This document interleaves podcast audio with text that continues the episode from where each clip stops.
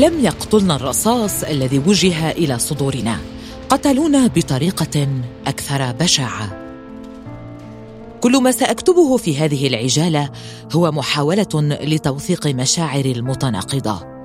بعد مرور إحدى عشرة سنة على شعلة ثوراتنا العربية المجهضة مجرد التفكير في أن كل هذه السنوات قد مرت يجلب لي الشعور بالسخرية والألم في آن واحد. كيف لا؟ وقد وصل بنا الحال إلى هنا في ظل تلك الأرواح المشتعلة بالأمل والميادين المكتظه والحناجر التي كانت تصيح بصوت واحد. كيف لا؟ وقد وصل بنا الحال إلى هذا الشعور البارد والقاسي من اليأس. لم يقتلنا الرصاص الذي وجه إلى صدورنا في الميادين ولم تقتلنا القذائف. قتلونا بطريقة أكثر بشاعة وأكثر بروده سرقوا منا الأمل في كل شيء. في العودة لأولئك الذين رحلوا وسرقوا الرغبة في البقاء من الذين لم يرحلوا بعد. الآن أصبح الرحيل خيارنا الوحيد.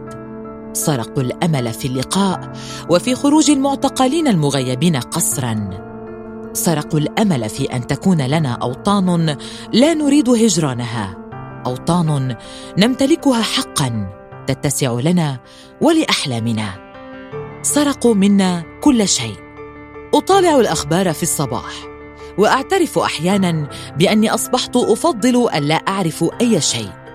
لقد حولوني إلى جبانة تتحاشى قراءة الأخبار حتى تخدع نفسها بفكرة أن العالم لا يزال بخير.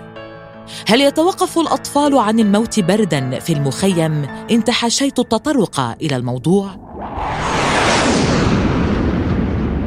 هل يتوقف المعتقلون عن الموت في السجون؟ ألن تقصف اليمن مجددا؟ هل يتوقف الجلادون عن العبث بنا إن أغمضت عيني؟ أظنهم أنهم حولوني إلى أنانية تفضل سلامها الداخلي على أن تقرأ عما يحدث حولها. أعلم أن أقل ما يمكن أن نقدمه لأنفسنا ولأولئك الذين ضحوا من أجلنا هو أن نتذكر دون أن نيأس. أو أن نسكت. ولكني اليوم أجد نفسي غير قادرة على تجديد شعوري بالأمل. وكأني أشعر بالعجز. أفكاري مبعثرة ولا نية لي بترتيبها. فلتكن كما هي. إن الوضع السريالي القمعي الذي نعيشه كفيل بأن يقودنا نحو الجنون. إنه تأثير يناير كانون الثاني. إذ يأتي هذا الشهر مرة كل سنة ليذكرنا كيف بدأت الثورات العربية كلها وكيف تجرأنا حينذاك على أن نحلم وتجرأنا على الكرامة وفي ذلك الحين شعرنا بأننا نمتلك أوطانا. أتعرفين ما هو الوطن يا صفية؟ الوطن هو أن لا يحدث ذلك كله. الوطن هو الا نضطر لأن نخرس لنعيش. ليس بعد أن جربنا ماذا يعني أن نتكلم دون قيود. الوطن هو ألا نستيقظ كل يوم خائفين من ترحيلنا إلى أوطاننا. يا لسخرية القدر أوطاننا التي كنا قبل عشر سنوات نرفع أعلامها في الميادين وحناجرنا تنشد اسمها. أصبحت اليوم أكثر ما نخشاه. الوطن هو ألا نشعر كل يوم بأنه ما باليد حيلة. بأننا عاجزون وبأننا محاطون بالخراب والأسى وبأن لا حل أمامنا إلا أن نتعايش مع الوضع الراهن. بعد إحدى عشرة سنة أعترف بأن تلك الفتاة التي كانت تشع بالأمل يوما ما والتي آمنت بتغيير العالم باتت تائهة وعاجزة حتى عن تغيير نفسها. لقد خلقت ثوراتنا فينا تمردا لم يخمد إلى الآن. وهذا أكثر ما يستفزهم.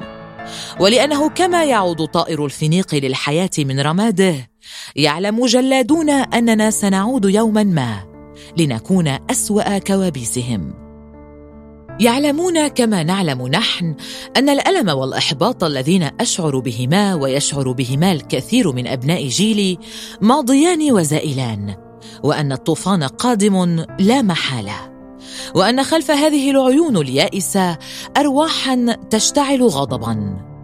يعلمون جيدا أننا ننتظر اليوم الذي سننتصر فيه لشهدائنا ولأوطاننا ولأنفسنا.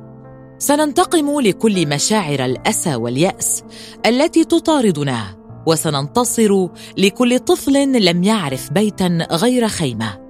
ولكل كوابيس القصف ورائحة الموت التي لا تزال تطاردنا. ولكني اليوم بالذات اخترت أن أظهر مشاعر الضعف التي تجتاحني حتى أعود للمقاومة غدا.